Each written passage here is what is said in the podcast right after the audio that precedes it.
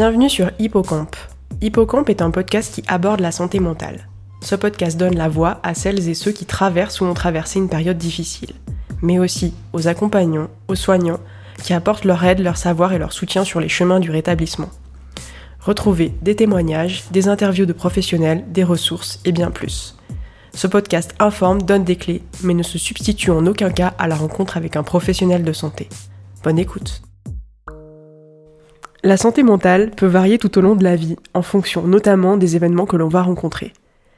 La naissance d'un enfant est un grand bouleversement dans la vie des parents.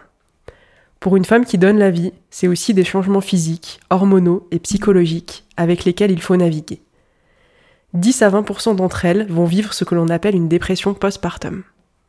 C'est ce qu'a vécu Angelina après la naissance de sa fille.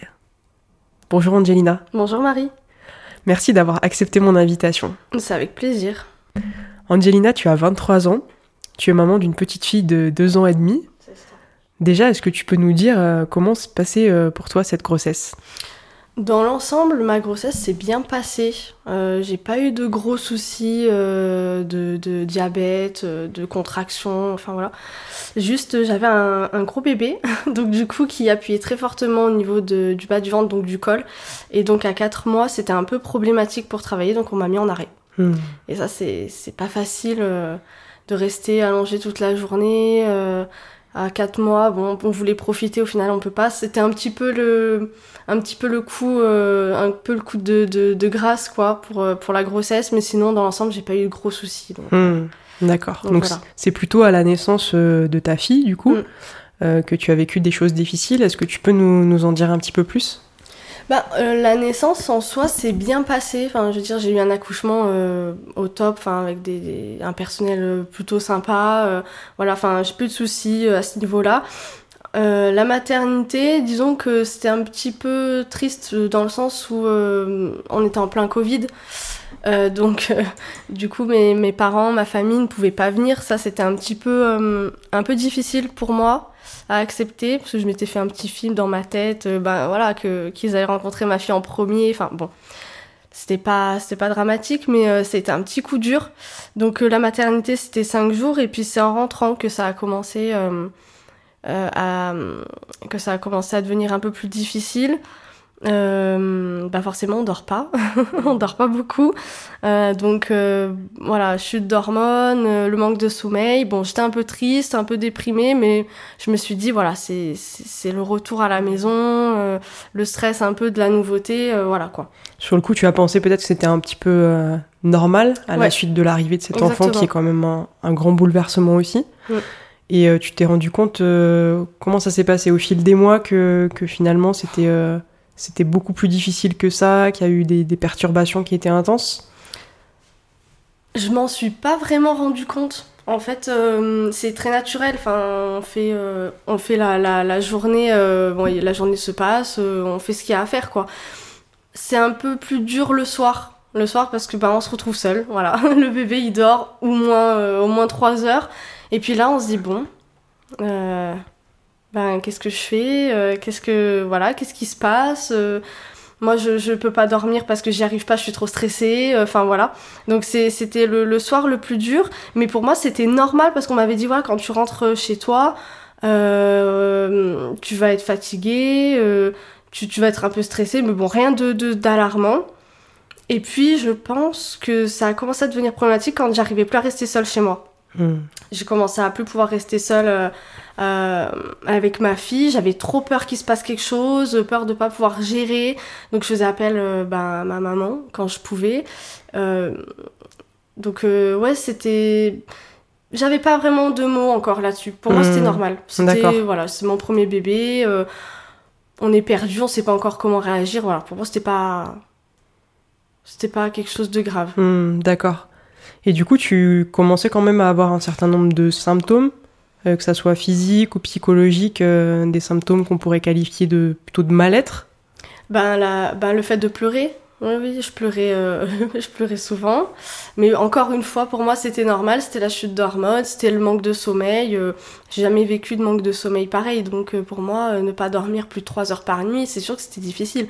Après, je m'étais pas je me suis pas posé de questions. En fait, je me suis pas posé de questions au début, mais c'est vrai que j'étais très triste. Je, je, pour moi, je, enfin, dans ma tête, c'était plus heureux. pour moi, mm. c'était quelque chose de plus joyeux, et c'est vrai que j'avais pas ce bonheur attendu, en tout cas, euh, après un enfant, quoi. Ouais, je, mm. les symptômes, c'était les pleurs, surtout beaucoup de pleurs et de stress, de pas savoir comment faire euh, pour telle ou telle situation. D'accord. Et du mm. coup, ça, ça a duré combien de temps, en fait, cette période? Euh, ça a été euh, relativement long, je pense, parce que euh, oui, six mois. Ou bien six mois où vraiment c'était une période très floue, je, je comprenais pas ce qui se passait. C'est à partir des six mois où là, je me suis dit c'est peut-être pas normal, je me sens de plus en plus mal, je suis pas heureuse, j'aime pas, j'aime pas rester seule à la maison. Euh, j'arrive pas à gérer les pleurs de ma fille, enfin je suis en angoisse permanente quoi. C'est vers ces six mois je pense que ça a commencé à devenir plus intense. Hum. Et du coup tu as hum, comment tu as fait à ce moment-là? Est-ce que tu en as parlé à ton entourage? Est-ce que tu es allé voir des professionnels? Euh, alors j'en ai parlé à mon entourage parce que forcément j'étais pas très souvent chez moi, j'étais plutôt chez ma maman et mon papa. Euh, donc ils, enfin, ils, ont, ils ont remarqué qu'il y avait quelque chose qui était pas tout à fait normal. Enfin je ne voulais jamais passer une journée toute seule chez moi. Donc, euh, donc ils m'ont posé des questions et puis je leur ai dit bah oui c'est vrai, euh, mais pour moi c'était pas hum, c'était pas quelque chose d'anormal. Pour moi c'est que je voulais que on partage ensemble euh, l'évolution de ma fille. voilà c'était pas quelque chose d'intentionnel en fait. Je, je le faisais vraiment pas intentionnellement. Voilà je le faisais naturellement. Là je vais chez ma mère c'est comme ça. Donc euh, je leur en ai parlé, que j'étais un peu triste, que, que je pensais que je serais plus heureuse d'avoir un bébé, et, et, voilà, mais pour eux c'était aussi normal. Hmm. Je suppose que pour eux c'était un peu euh, le choc, euh, voilà. Pas forcément, ça cachait pas forcément autre chose, quoi. Hmm. Et au-delà de ces six mois, du coup, comment ça, ça a évolué cette période? Après, au-delà des six mois, disons que j'avais je, je, voyais plus grand chose en fait à part euh, bébé. Euh, j'arrivais plus du tout à me sortir la tête euh, de cette déprime. J'arrivais plus à sortir la tête de l'eau. J'étais déprimée constamment quoi. Je pleurais tout le temps pour une petite chose bête hein ma fille qui, qui refusait que je l'habille, que je lui mette son body, ou alors parce qu'à la douche elle pleurait un petit peu, ou parce qu'elle voulait pas manger sa cuillère de purée. Enfin, vraiment, je pleurais pour tout. Hmm. Et ça devenait très dur parce que parce que vraiment je j'arrivais pas quoi j'arrivais pas à avancer j'étais malheureuse j'avais l'impression que, que, que je ne pourrais plus rien faire comme avant que, que ma vie c'était bébé et c'est tout quoi hmm. Donc euh, c'était très dur et du coup oui c'est vrai qu'à un moment je me suis dit bon bah c'est il faut que je trouve une solution. Il faut que je trouve une solution. Et la solution euh, pour moi, c'est vers les un an de ma fille où j'ai commencé vraiment à, craquer et je me suis dit là, c'est plus possible, je veux plus vivre dans cette angoisse, je veux plus vivre dans cette dépression, je... c'est une déprime vraiment toute la journée. Et j'ai dit bah c'est soit je soit moi j'en finis avec moi ou soit c'est ma fille. Enfin, je réfléchissais à des choses vraiment euh, noires. Euh, tout en n'ayant pas de mots sur ce que je ressentais en fait. Je, ressentais des choses, je, me disais que c'était normal, probablement. Donc j'en parlais pas, ça j'en ai pas parlé euh, autour de moi que je, voulais euh, arrêter tout ça quoi. Ça arrivait jusque là. Vraiment je me pose la question de qu'est-ce que je fais. Ouais, ça a dû être très dur mm. euh, tout ça. Et, et qu'est-ce que tu ressentais à ce moment-là toi pour ta fille? Quel lien du coup tu, tu avais avec elle? Ben, à la naissance, euh, j'étais très, enfin, été surprise. Euh, je m'attendais vraiment à une effusion d'amour, euh, quelque chose de très intense, et au final, c'est pas vraiment passé comme ça. c'était, en fait, c'est, on découvre un être humain, quoi. Enfin, on découvre une personne à part entière. il faut apprendre à la connaître. Même si on a partagé neuf mois dans le même, dans le même corps, c'est pas si facile que ça de d'aimer quelqu'un qu'on n'a jamais vu. Mhm. Et donc, euh, donc au début, c'est vrai que j'avais pas forcément ce sentiment d'amour euh, comme on l'attendrait. C'était de l'attachement, de la protection. Euh, voilà, j'ai fait mon rôle de maman, de la nourrir, de faire attention à ce qu'elle ne soit pas malade, voilà. Et après, l'amour est venu, mais bien plus, enfin mhm. bien six mois après. C'est ce que j'allais te demander, mm. c'est comment en fait tu as fait pendant cette période finalement pour réussir aussi à, à t'occuper d'elle, parce que c'est intense hein, de d'arriver d'un enfant, c'est mm. une organisation de vie différente, mm. ça demande du temps, de l'énergie, et toi du coup tu avais, euh, cette dépression postpartum qui était là Comment t'as as fait quand même pour arriver à, à gérer cette organisation-là et à t'occuper d'elle? Ben, En fait, euh, je le faisais euh, machinalement. En fait, euh, comme un robot. Enfin, je, je, je, me levais le matin, je savais qu'il fallait lui donner son biberon, le sein, voilà. Je le faisais. Je savais qu'il fallait lui changer la couche, je le faisais. La douche, les repas, la câliner, voilà, je le faisais. Mais mécaniquement. C'était pas moi. Il y a même plusieurs mois de sa vie où je, que je ne me souviens pas. Il y a des photos que je vois, je ne m'en souviens pas. Hmm. J'étais ailleurs. J'étais, j'ai fait les choses, mais j'étais pas là. Tu veux dire que tu as eu comme à un moment donné presque d'amnésie en fait dans cette, euh, dans cette période-là? Hmm, Exactement, c'est un blackout total d'une petite période, je pense de 3-4 mois, où je ne me souviens absolument pas de qu'est-ce que je faisais, comment je gérais les choses, je m'en souviens pas c'est un des symptômes du coup de la dépression euh, par la suite que j'ai appris. Euh, mm. Voilà, c'est un des symptômes, c'est en fait un choc post-traumatique, réellement. Mm. C'est ça a été tellement puissant en termes de, de sentiments, de, de sensations et de, de stress que ça m'a ça a créé chez moi un, un, un trou noir quoi, de, de mm. post-traumatique. Et du coup, tu avais déjà connu, toi, ce genre de choses euh, dans ton enfance, ton adolescence euh, est-ce que euh, tu avais déjà eu des, on va dire, des problématiques de santé mentale? Absolument pas. Non, non, j'ai jamais eu, euh, j'ai jamais eu de soucis de ce côté-là. j'ai toujours été quelqu'un de très joyeuse, de très rigolote, qui, qui, a connu, comme beaucoup de monde, des, des, des moments plus difficiles que d'autres, mais j'ai jamais eu cette sensation de déprime au point que je voulais en finir. J'ai jamais, non. Sinon, je pense que je m'en serais inquiétée euh, bien avant. Mais, euh, mais non, j'ai jamais eu ça. Donc c'est d'autant plus déroutant du coup de, de ressentir ces émotions alors que normalement on est censé vivre le plus beau moment de sa vie. Hmm.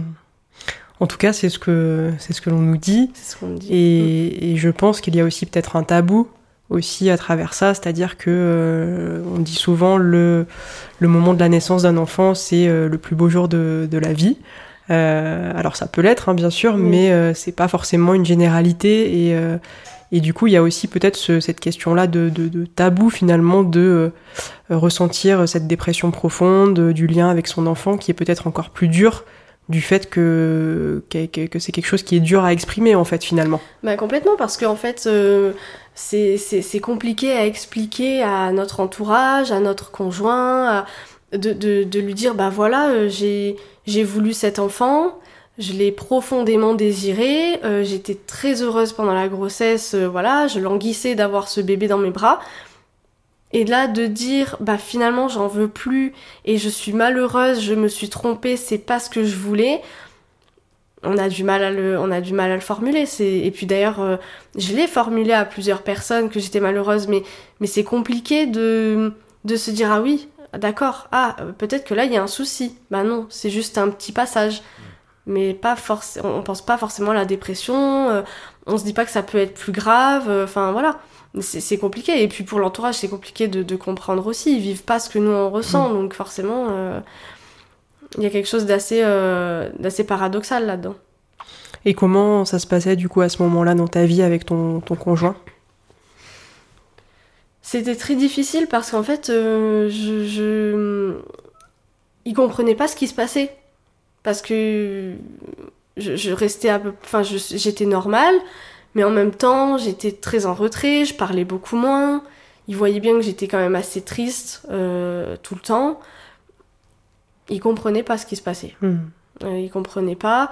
Donc, ça a été beaucoup de disputes parce que parce que moi je m'en sortais pas, j'étais triste, donc en fait je, je ne comprenais pas que le problème venait de moi, donc pour moi le problème venait des autres, donc euh, je le reprochais, euh, je lui reprochais euh, des choses qui étaient un petit peu infondées, enfin soit c'est moi qui créais certaines situations et sans m'en rendre compte et, et, du coup ça a été très difficile pour lui de, de gérer cette situation et finalement, il a un petit peu, euh, un peu laissé tomber. Hein, euh, je veux dire, euh, ça allait pas, ben ça allait pas, et quand ça allait, mm. tant mieux, on prenait le bon, mais quand ça allait pas, ben il faisait pas. Il y avait une, forme de détresse un peu euh, de ce que j'entends aussi euh, au fond de toi. Bah oui, carrément. Euh, mais j'essayais de le formuler sans que ce soit trop violent aussi pour eux, parce que d'une certaine manière, je, je, voulais, je voulais protéger mon entourage, je voulais pas qu'ils s'inquiètent.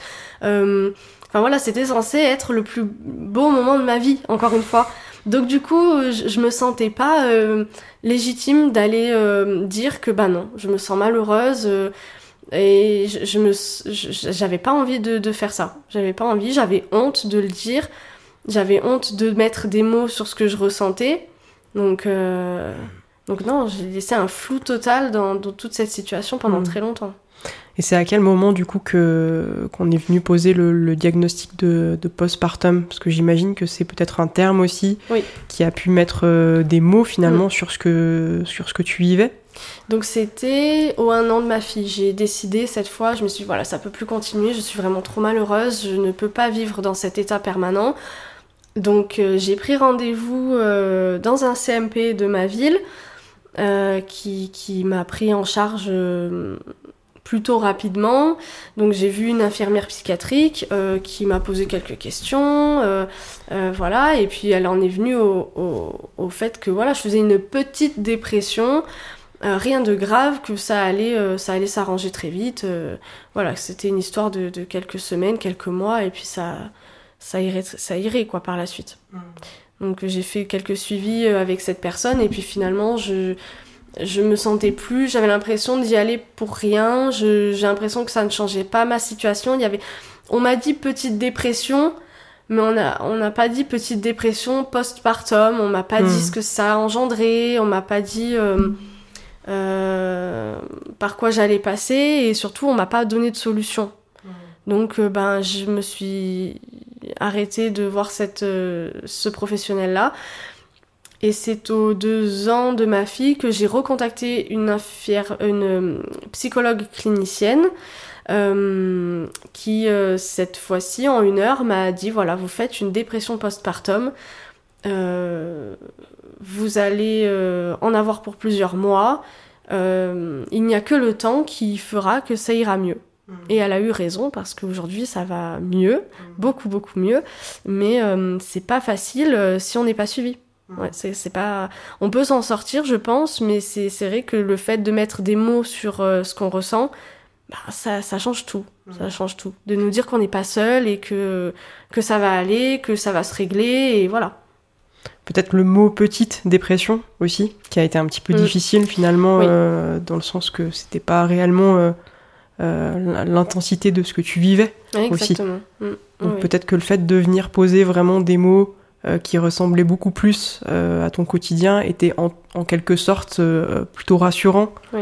Euh, dans, ce contexte-là, quoi.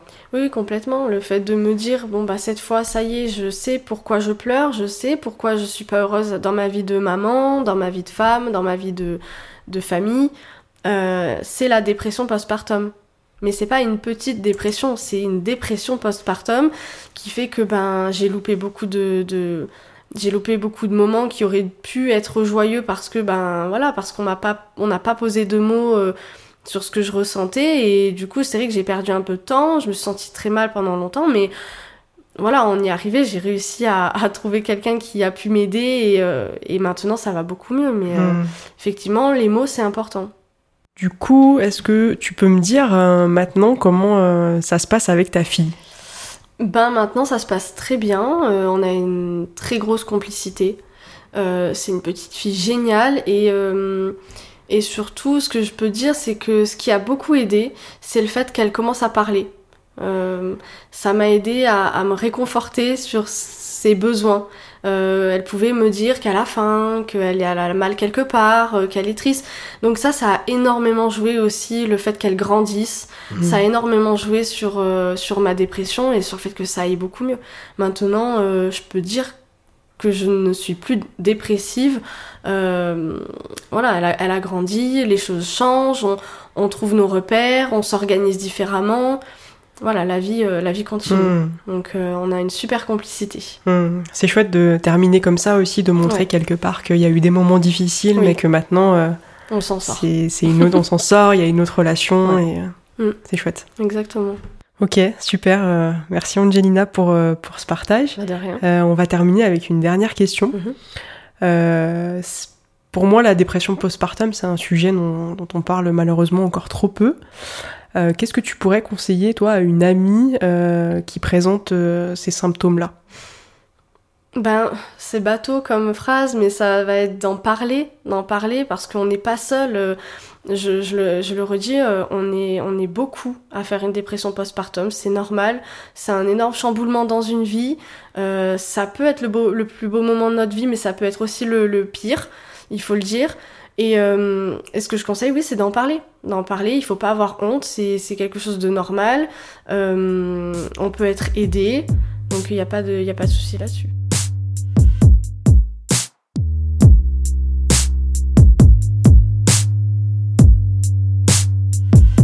J'ai quitté Angelina assez bouleversée par son témoignage. Elle a vécu une période particulièrement difficile et douloureuse sans avoir pu être réellement accompagnée.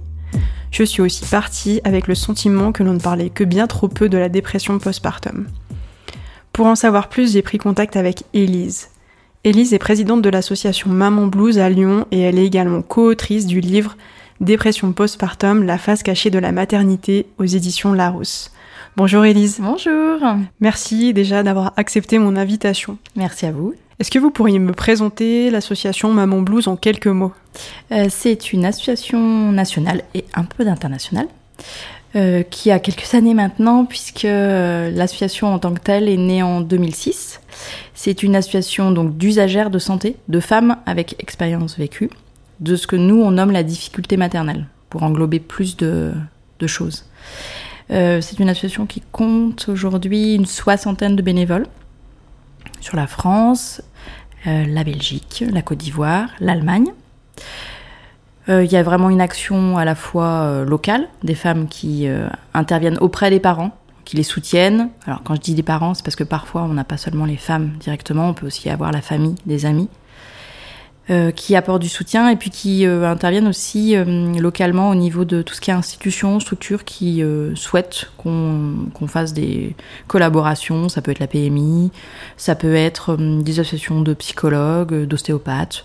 L'objectif, c'est vraiment de, de faire de la prévention, de la sensibilisation autour de ce sujet pour éviter justement que les femmes se retrouvent seules à vivre ce qu'elles vivent. Euh, du coup, euh, comment vous, vous pourriez euh, aujourd'hui la définir et nous dire bah, finalement qu'est-ce que c'est exactement?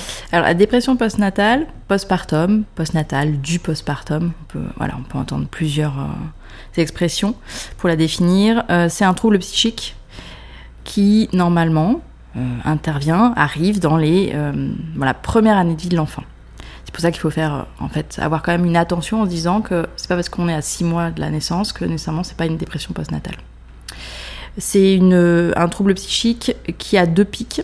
On est entre 4 euh, et 6 et 4 et 8 semaines et 6 et 8 mois pour le second pic. C'est des pics euh, où là, pour le coup, on va vraiment avoir des symptômes plus euh, présents, plus importants, qui empêchent le quotidien, qui empêchent de fonctionner. Donc on va retrouver tout ce qui est euh, troubles, symptômes euh, de l'ordre de la dépression, troubles cognitifs, euh, des difficultés de concentration, de mémoire. On va retrouver des difficultés parfois d'alimentation, de sommeil, des troubles du sommeil.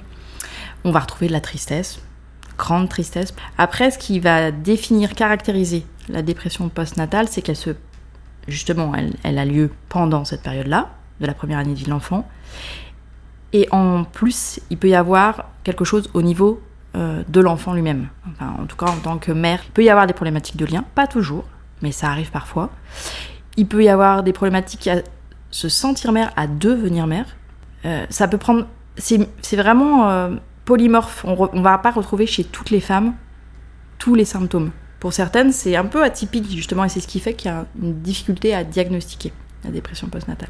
Euh, et une dernière chose quand même sur laquelle je voudrais vraiment insister, c'est sur la question de, du fait que on la, on, la, on la met sur une période d'un an. Pour certaines femmes, ça va se déclencher très tardivement, vers 8-9 mois. Mais comme c'est pas assez prégnant dans le, dans le quotidien, ça va prendre de la place au fur et à mesure et ça va dépasser la première année. Et pour certaines, elles arrivent très tardivement jusqu'à nous, vers les 2-3 ans de l'enfant. Et encore plus pour des femmes qui ont soit des multiples, ils ont eu des jumeaux, des triplés, soit des femmes qui sont, des, qui sont des familles monoparentales. sur les premières années, en fait, c'est de la survie. Il n'y a pas le temps de s'occuper de soi, il faut s'occuper des enfants ou de s'occuper de son enfant seul. Et c'est pour ça aussi qu'elles arrivent tardivement à nous ou aux soins. Hmm. Parce que finalement, euh, quand, je vous écoute, donc il y a plusieurs euh, listes de critères en fait qui font que du coup on peut être euh, entre guillemets diagnostiqué comme étant une personne qui vit ou qui a vécu une dépression postpartum. C'est qui qui peut poser ce diagnostic-là? Est-ce que c'est un médecin, un psychiatre, un psychologue? Ça peut être plusieurs professionnels de santé. En fait, il y a une échelle qui est utilisée qui s'appelle l'échelle d'Imbourg, qui est une échelle d'auto-évaluation d'un état dépressif. Euh, normalement, elle se fait par un professionnel de santé qui peut être le médecin traitant, la sage-femme, un psychologue, un psychiatre, pas nécessairement euh, des professionnels euh, paramédicaux, je pense aux kinés, aux ostéos, mais elle peut être utilisée. Après, il faut savoir lire le résultat et pouvoir, en fonction, parce que l'objectif de, de l'échelle, elle est, c'est pas de diagnostiquer, c'est de faire en, en, référence des symptômes qui sont présents. Ça va infirmer ou confirmer le diagnostic. Il y a des, professionnels de santé qui la font passer, pas nécessairement parce qu'ils veulent diagnostiquer, mais au moins pour poser des choses avec la personne qui la vit, puisque ça peut être une femme comme un homme. Euh, ça, je ne l'ai pas du tout mentionné, mais les hommes aussi sont touchés. Et ça permet d'entamer un dialogue, de voir ce qui peut être proposé. Est-ce qu'on va réorienter vers un confrère, une consoeur, qui aura les billes pour accompagner? C'est vraiment l'objectif de, de l'échelle, c'est vraiment de se dire, bon, pour cette dame, on sent que c'est compliqué, ou même quand elle répond, il y a une question, la dernière question qui est la question 10, c'est avez-vous pensé à vous faire du mal? Dans les derniers jours euh, qui viennent de passer, un peu, beaucoup, enfin voilà, en fonction du résultat. Mais si elle est positive, cette question, il faut pas, il faut pas laisser les choses comme ça en fait. Et donc on entend parler aussi euh, de, baby blues. Il y a souvent un amalgame, c'est toute la problématique aujourd'hui, c'est que parfois, même des professionnels de santé disent ah c'est un petit baby blues ou c'est un baby blues, vous inquiétez pas, ça va passer, ça fait six mois que la dame elle est pas, pas bien. Non, c'est plus du baby blues. Le baby blues, c'est vraiment euh, dans les 10, maxi 15 premiers jours qui suivent la naissance.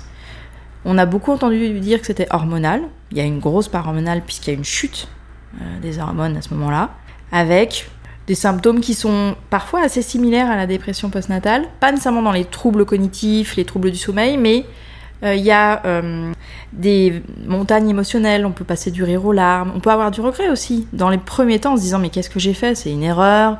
Euh, il peut y avoir aussi un questionnement sur ses capacités maternelles. Est-ce que je vais être une bonne mère? Est-ce que je vais savoir faire? Là, si je reconnais pas ses pleurs, est-ce que c'est normal? Il y a voilà, il y a toute une, comme une phase d'adaptation qui fait que il y a sur ces 15 premiers jours, il peut y avoir le baby blues. C'est 50 à 80 des jeunes accouchés.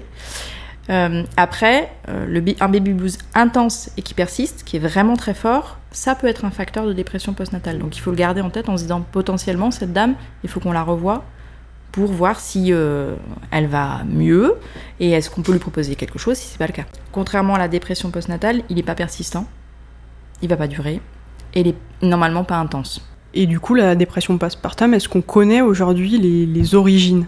La dépression postnatale est multifactorielle, donc il va généralement y avoir plusieurs facteurs qui vont générer ce mal-être. Il y a tout ce qui est facteur psy, dans le sens où euh, on peut soi-même avoir vécu déjà une dépression, postnatale ou pas. On peut avoir des antécédents dans ses proches, plutôt la famille euh, proche-proche, ça peut être euh, la mère qui a fait elle-même une dépression postnatale, ou le père qui a fait une dépression. Euh, on va retrouver tout ce qui est euh, aussi conflit avec ses proches.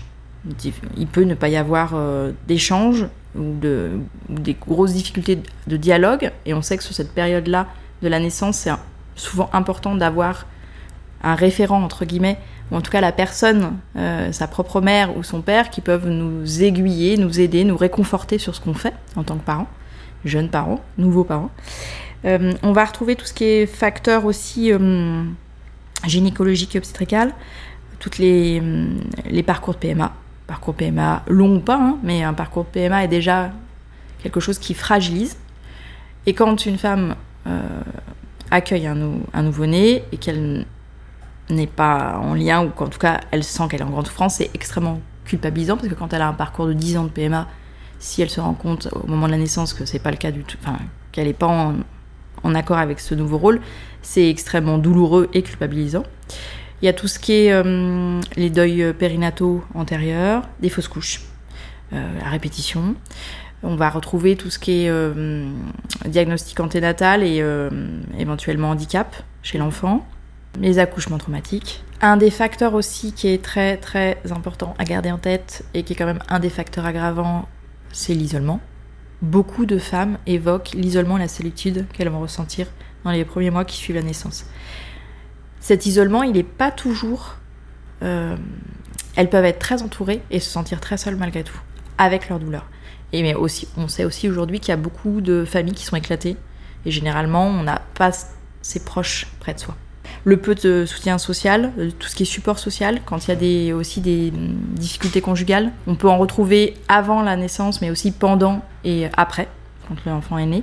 On parle de facteurs protecteurs parce qu'effectivement, une femme qui a beaucoup d'entourage, ou en tout cas qui a un support social important, qui vont être présents, qui vont l'aider, ça sera beaucoup plus simple d'aller aux soins, mais aussi d'être dans quelque chose où on sent qu'on est accompagné et supporté par les siens.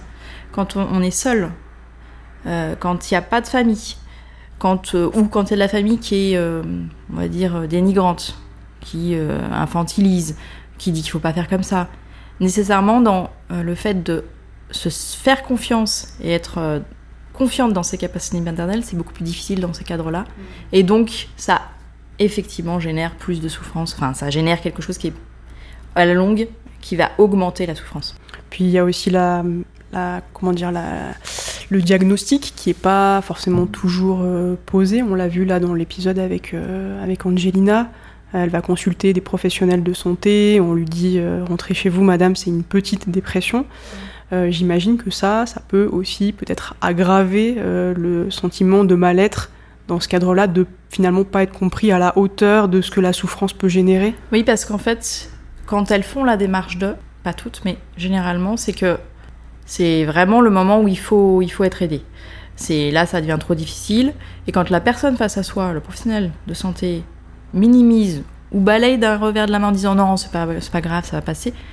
Déjà, il y a un effort énorme de fait pour demander de l'aide. Et là, bah, en fait, il n'y a rien. Donc la personne, elle repart avec son truc. Potentiellement, elle a encore des ressources pour aller ailleurs. Ou elle va pas faire de démarche et elle va rester avec son même lettre. C'est aussi ça qui, qui est euh, essentiel de, faire euh, entendre à tous les professionnels de santé qui vont accompagner sur cette période. Et pas des professionnels de santé euh, nécessairement, pas que médecins, sages-femmes. ça peut être des professionnels de santé qu'on va consulter, ou des professionnels tout court, qu'on va consulter dans un cadre un peu spécifique sur des thématiques de sommeil, des choses comme ça qui doit aussi avoir une petite, euh, une petite alerte en se disant bon, je peux aussi euh, regarder si cette maman elle va bien en fait. Et donc, si une personne se reconnaît dans ces symptômes-là, quelle démarche il faut qu'elle euh, qu'elle entreprenne? Moi, je dis souvent, enfin, on le dit souvent au niveau de l'assaut, quand c'est très proche de l'accouchement, il y a encore des professionnels de santé type sage-femme, il y, il y a le pédiatre aussi de l'enfant, Parfois, on peut aussi revenir à la maternité pour des raisons X ou Y. Donc, du moment où on sent qu'on est en confiance avec la personne qui nous a potentiellement accompagnés pendant la naissance, enfin pendant la grossesse et aussi à la naissance, c'est important de se dire que ça peut être des personnes ressources. On parle beaucoup d'acteurs de première ligne pour les sages-femmes et les médecins traitants. Effectivement, c'est ceux qui sont consultés le plus souvent dans les jours qui suivent et dans les mois qui suivent. Euh, si la confiance est là, c'est d'oser en parler. Après, ça peut être vraiment tout type de professionnel de santé. Si on est en, si le médecin traitant c'est quelqu'un avec qui on est en lien depuis longtemps, que c'est même le médecin de famille, qu'on est vraiment euh, raccord, on se sent bien avec cette personne, que ce soit un homme ou une femme, on peut y aller. Enfin, je pense qu'il ne faut pas hésiter à parler à la fois de ce qu'on ressent physiquement, mais aussi de ce que ça fait intérieurement. Parce que euh, le professionnel de santé il va peut-être s'interroger sur euh, comment ça se manifeste physiquement, euh, les symptômes. Mais il y a aussi ce qu'on vit intérieurement qui est difficilement. c'est difficile de décrire ce qu'on ressent en fait. Mais on peut quand même poser quelques mots. On peut même le dessiner si on a envie de le dessiner. Enfin, ça peut prendre plusieurs formes. En tout cas, c'est si le professionnel de santé en face de soi est vraiment dans quelque chose où il va dans l'écoute, dans la bienveillance, et qu'il arrive à raccrocher la personne et à raccrocher sur ce qu'elle vit intérieurement, on va pouvoir être plus facile. Enfin, la personne va pouvoir plus facilement avoir un diagnostic. S'il y en a un de dépression postnatale ou autre, hein, ou autre chose. Mais en tout cas, je pense qu'il faut en parler en fait. Et c'est ça la, toute la difficulté, c'est d'oser en parler. Parce que être mère, euh, ça repose sur le fait qu'on est censé être épanoui, que c'est le plus grand des bonheurs, que c'est tout beau tout rose, euh, que euh, on va l'aimer au premier regard. Enfin, tout ce, truc un peu de stéréotype, ce qui est, ce qui est pas faux, hein. pour, certaines femmes, effectivement, c'est ça. Mais pour d'autres, c'est pas du tout ça. On sait que le lien peut se construire sur des mois et des mois, en fait. Certaines femmes disent qu'elles ont eu le déclic et elles ont ressenti euh, ce lien pour leur enfant 6-8 mois. Il y a vraiment une histoire de tabou. Je pense déjà de tabou sur la santé mentale. Mais il y a aussi un tabou euh, sur euh, ben, le fait d'être mère, ce que vous disiez, c'est-à-dire euh, ne pas ressortir forcément tout de suite de liens affectifs envers son enfant, etc. Chose qui peut être aussi culpabilisante et qui peut aussi freiner finalement la personne pour avoir accès aux soins. D'une part, effectivement, la santé mentale, ça reste quelque chose d'extrêmement tabou, euh, avec des images tout de suite qui viennent aux gens euh, de, personnes complètement délirantes, euh, de personnes qui sont couchées au fond de leur lit, alors qu'on sait que les femmes en dépression postnatale, généralement, c'est pas du tout le cas. Elles agissent, elles peuvent agir comme un robot, avec dans les soins à l'enfant et tout ça, mais elles sont pas au fond de leur lit, loin de là. Après, la santé mentale maternelle, c'est encore plus complexe parce qu'effectivement, dans ces premiers temps, il y a vraiment quelque chose de. hum, Moi, je parle souvent que la, la maternité est sur son piédestal, mais il y a vraiment un truc qu'il faudrait atteindre, et en fait, qui est impossible à atteindre, parce que devenir mère, ça génère de l'inconnu. Enfin, on va pas, on sait pas comment on va être mère, on ne sait pas comment sera l'enfant face à nous, on ne sait pas comment sera éventuellement le coparent, euh, et puis on ne sait pas comment ça, qu'est-ce qu'on va ressentir face à ce bébé. Euh, et en fait, ce qui est complexe, c'est tout simplement de redonner de la nuance. Aujourd'hui, on est vraiment sur quelque chose où il y a euh, les belles maternités, on va dire, si, sans, aucun jugement de ma part, et puis les femmes qui vont euh, connaître des, des déboires dans leur maternité. La maternité, c'est un tout. Il y a plein de choses qu'on peut vivre. Ça peut être très douloureux et puis ça peut être un grand bonheur. Donc, la culpabilité est souvent hyper présente. Euh, et je pense qu'elles lâchent euh, rarement les femmes, parce que on peut régulièrement, elles ont une petite pièce qui leur est remise, soit elles le font elles-mêmes, soit c'est les personnes autour d'elles. Mais euh, il y, a, il y a à déconstruire en fait ce qu'est la maternité. Puis il y a la notion, j'ai envie de dire, historique aussi du rôle qu'on a pu euh, donner également aux femmes. Et on, ça, on le voit pour les femmes qui souhaitent pas d'enfants. Mais elles vont le regretter, euh, c'est pas normal de pas vouloir d'enfants. Enfin, c'est quelque chose d'hyper, de très intime en fait, de devenir mère. Et ça appartient justement à, la femme, au couple. Euh, mais on peut pas décider à la place de quelqu'un. Et certaines femmes, on parle beaucoup plus aujourd'hui, il y a eu des, des études euh, sur euh, le regret maternel, mais aussi le regret parental. C'est pas pour rien, c'est qu'en en fait, on a une telle idéalisation du rôle de parent que quand on est face à ce rôle-là, pour certaines, certains, c'est pas du tout ce qu'ils avaient conscientisé et c'est extrêmement violent en fait. Ça néglige, c'est pas du tout, euh, ça ne signifie pas du tout qu'ils n'aiment pas leurs enfants. Ça, ça signifie juste que ce rôle-là, c'est pas su- celui qu'ils auraient souhaité et qu'en définitive, en reven- enfin, revenir en arrière, s'ils pouvaient, ça signifierait ne pas avoir d'enfant. Il y a vraiment tout un sur le, le corps des femmes, sur euh, sur euh, ce qu'elles doivent être en tant que femmes, en tant que mères. Enfin, là, on, on, est- on avance vraiment à tout petit pas encore euh, là-dessus.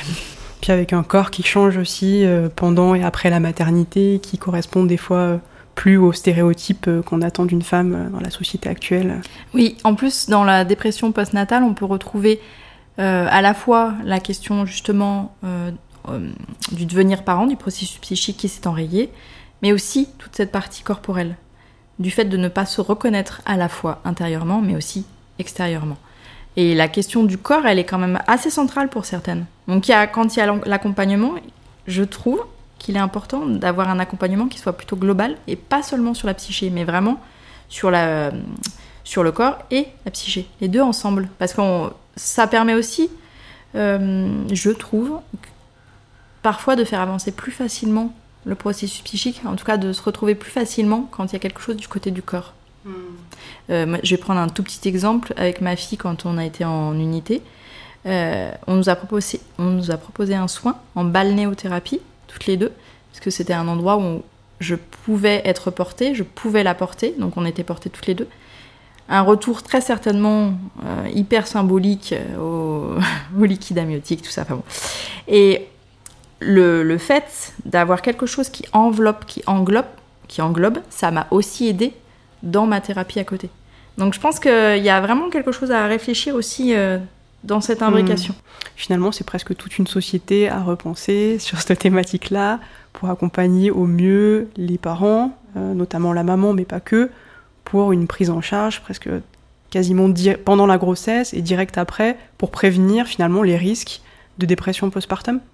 Et une prise en charge, je dirais, individuelle. Pas quelque chose qu'on peut calquer sur toutes les femmes. C'est difficile de, proposer un, soin ou une prise en charge à une femme qui sera similaire à l'autre. C'est pas possible. Parce qu'on a effectivement des environnements de vie, on a des histoires très différentes, singulières.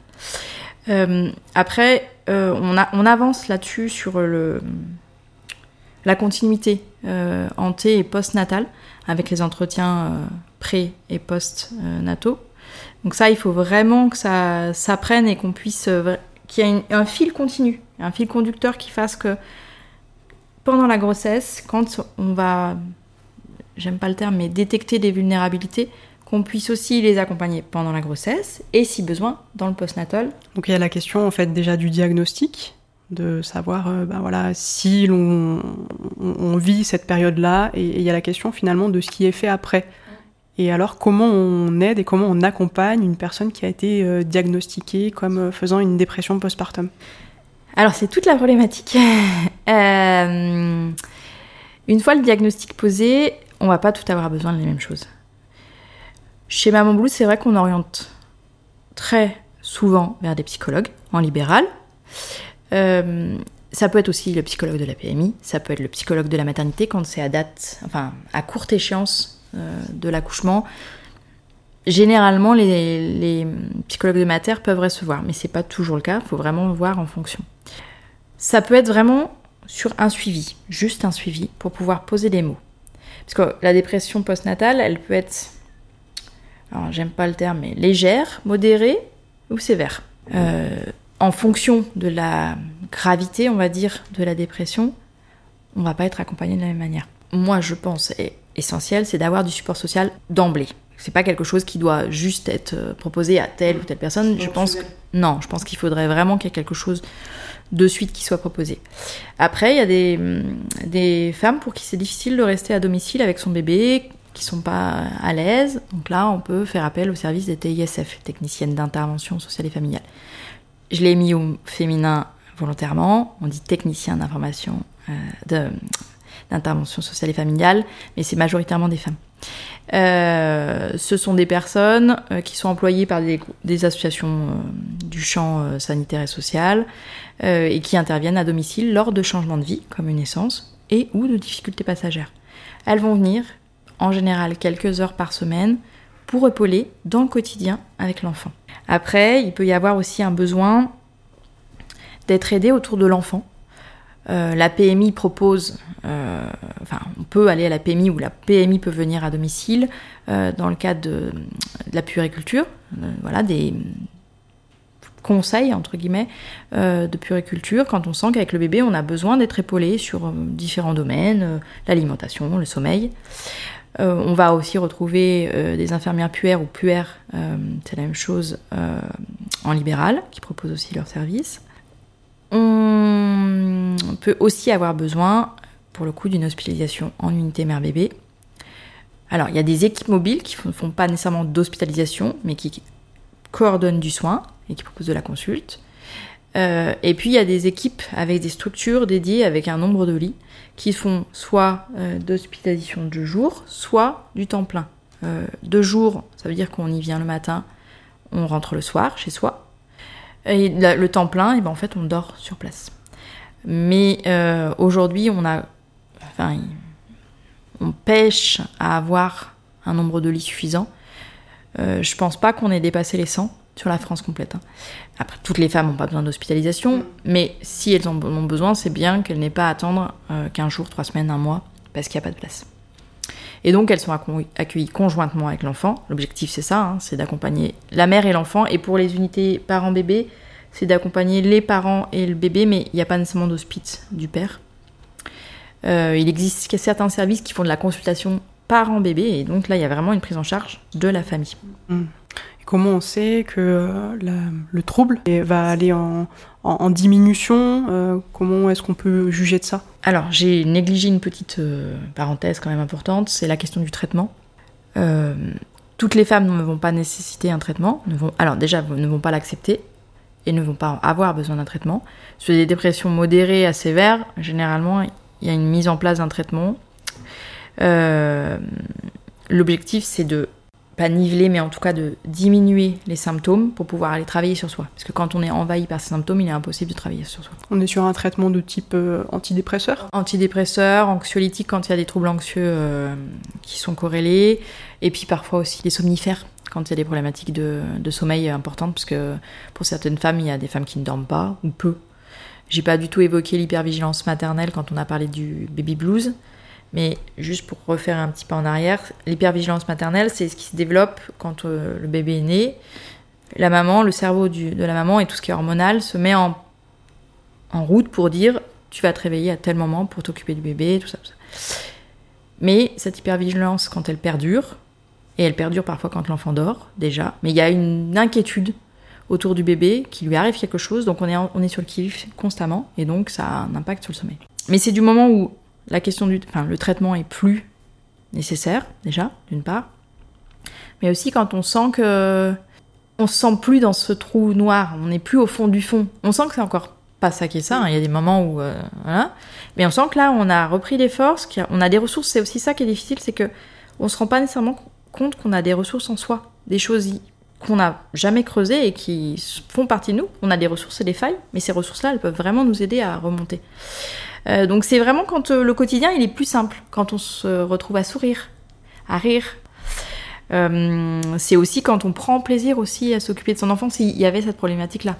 Pour certaines femmes, c'est pas le cas, mais pour certaines, c'est le cas. Et donc c'est ne plus être dans l'anticipation, ne plus être dans l'angoisse, être dans des moments qu'on peut passer avec son enfant sans, sans que ce soit angoissant. Euh, du coup, pour conclure euh, cet épisode, j'aurais encore euh, deux grandes questions. la première, ça serait un petit peu sur les chiffres. Du coup, est-ce qu'on sait au niveau national le pourcentage de personnes qui vivent ça? Et aussi savoir s'il y a des facteurs, par exemple, sociaux, culturels, etc., qui peuvent jouer aussi On parle, il y a un consensus aujourd'hui qui dit une femme sur quatre quand même pas négligeable. Hein. On, est repassé en dessous, ça fait, je sais pas cette année où on en est, mais en 2022, on est passé sous la barre des 800 000 accouchements, on était à 730 000, je crois. On n'a pas de chiffres vraiment euh, récents sur la question de combien de femmes sont touchées euh, par la dépression postnatale, et puis il y a toutes celles qui en parleront pas, et qui ne seront jamais diagnostiquées. Donc elles, elles passent complètement à travers les radars. Pour les hommes, moi j'entends entre 8 et 14 euh, en tout cas, c'est pareil. Je pense que pour, comme pour les femmes, on peut se dire qu'il y a quand même beaucoup de. Et là, je pense mm. beaucoup plus d'hommes qui vont passer complètement à travers les radars. Comme on parlait de l'image de la femme, c'est pareil pour l'image de l'homme. Il y a là, cette question de virilité, euh, la question de se montrer faible. Euh, voilà, il y a tout ça qui est encore vraiment très présent autour de, des représentations en fait de genre et du fait que ça impacte réellement, là pour le coup, le devenir, le processus psychique du devenir parent. Après, sur ce qui était euh, la, seconde partie de votre question, euh, sur les facteurs sociaux, les femmes primo-arrivantes. Euh, la perte de repères est énorme. Généralement, elles n'ont pas leur famille, même quasiment jamais. c'est pas la même, c'est pas les mêmes modalités de prise en charge. elles se retrouvent pas nécessairement. Enfin, on sait que sur, on va prendre l'Afrique, on va prendre la Chine. Elles sont, voilà, extrêmement entourée. Je ne sais pas où on en est aujourd'hui, mais en tout cas, on parle beaucoup du, euh, du mois d'or, du fait que les, les, femmes sont entourées par la famille, qu'elles sont accompagnées, qu'elles ne doivent pas se lever de leur lit, euh, que, que d'autres personnes font les repas, s'occupent du bébé. Dans une société occidentale, c'est pas quelque chose qui est, euh, qui est pratiqué. on a pu échanger avec Delphine Postma, qui est une Kramzorg sur les Pays-Bas. Euh, et ce qui était intéressant, c'est aussi euh, de montrer que sur d'autres pays européens, euh, il y, a la possibilité, par exemple, avec la Kramzorb, qui est une sage-femme un peu améliorée, en tout cas qui fait d'autres autres choses. Euh, c'est qu'elle est là, elle est présente dans les 12 premiers jours qui suivent, 8 ou 12 premiers jours qui suivent la naissance.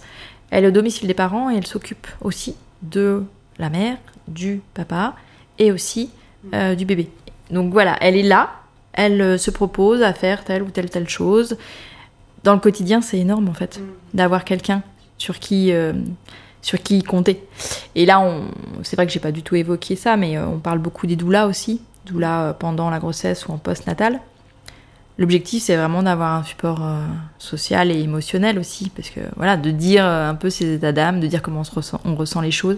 Je pense pas qu'on puisse éviter une dépression postnatale, mais je pense que sur un baby blues, s'il y a quelqu'un qui est présent, ça va générer vraiment euh, une possibilité de dialogue et du fait d'en sortir plus rapidement, même si c'est pas quelque chose qui est pathologique, hein, mais de se sentir plus à l'aise dans son rôle assez rapidement. Hmm. Donc on arrive là, ça y est, à la, fin de notre interview. Est-ce que vous auriez, euh, pour sensibiliser sur le sujet, des films, des livres euh, à conseiller à nos auditeurs et nos auditrices? Je pense à Maternité euh, de Françoise Guérin. Elle a aussi écrit On voit bien les petits chats, qui est un très beau roman, policier pour le coup. je pense aussi à, au livre de Sophie Adriansen. Elle en a écrit plusieurs. Elle a aussi écrit une BD avec Matou, la remplaçante, qui est une chouette BD.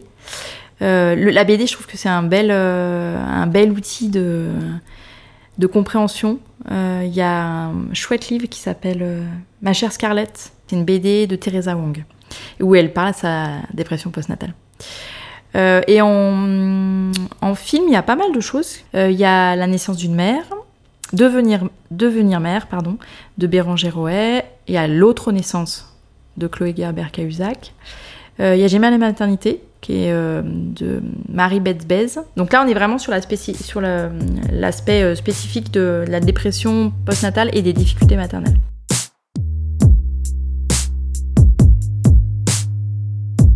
Merci beaucoup à Angelina et à Elise de m'avoir accordé ces deux interviews. La dépression postpartum, tout comme les problématiques de santé mentale au sens large, méritent d'être déstigmatisées. En parler et être entendu, c'est déjà faire une partie du chemin. Merci de m'avoir écouté, n'hésitez pas à m'envoyer vos commentaires.